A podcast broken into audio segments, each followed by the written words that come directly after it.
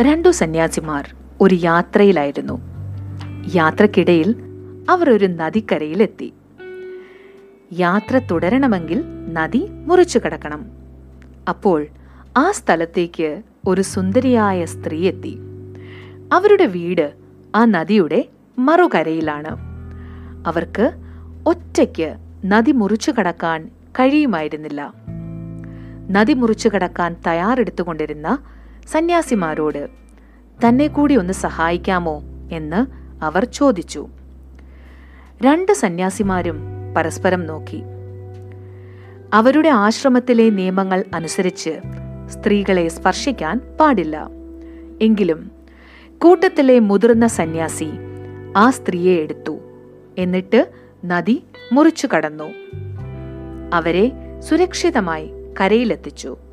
അതിനുശേഷം അദ്ദേഹം യാത്ര തുടർന്നു. പക്ഷേ അദ്ദേഹത്തിന്റെ ഈ പ്രവൃത്തി കൂടെ ഉണ്ടായിരുന്ന സന്യാസിക്ക് അംഗീകരിക്കാൻ കഴിഞ്ഞില്ല. എന്നാലും അങ്ങനെ ചെയ്യാൻ പാടുണ്ടോ? അദ്ദേഹം ചെയ്തത് തെറ്റല്ലേ? ഇങ്ങനെയുള്ള ചിന്തകളായിരുന്നു അദ്ദേഹത്തിന്റെ മനസ്സ് മുഴുവൻ.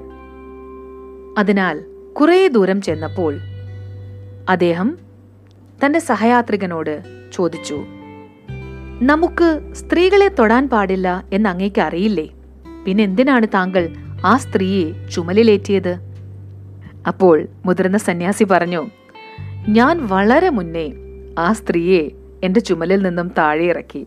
പക്ഷേ നിങ്ങൾ എന്തിനാണ് ഇപ്പോഴും അവരെ ചുമക്കുന്നത്?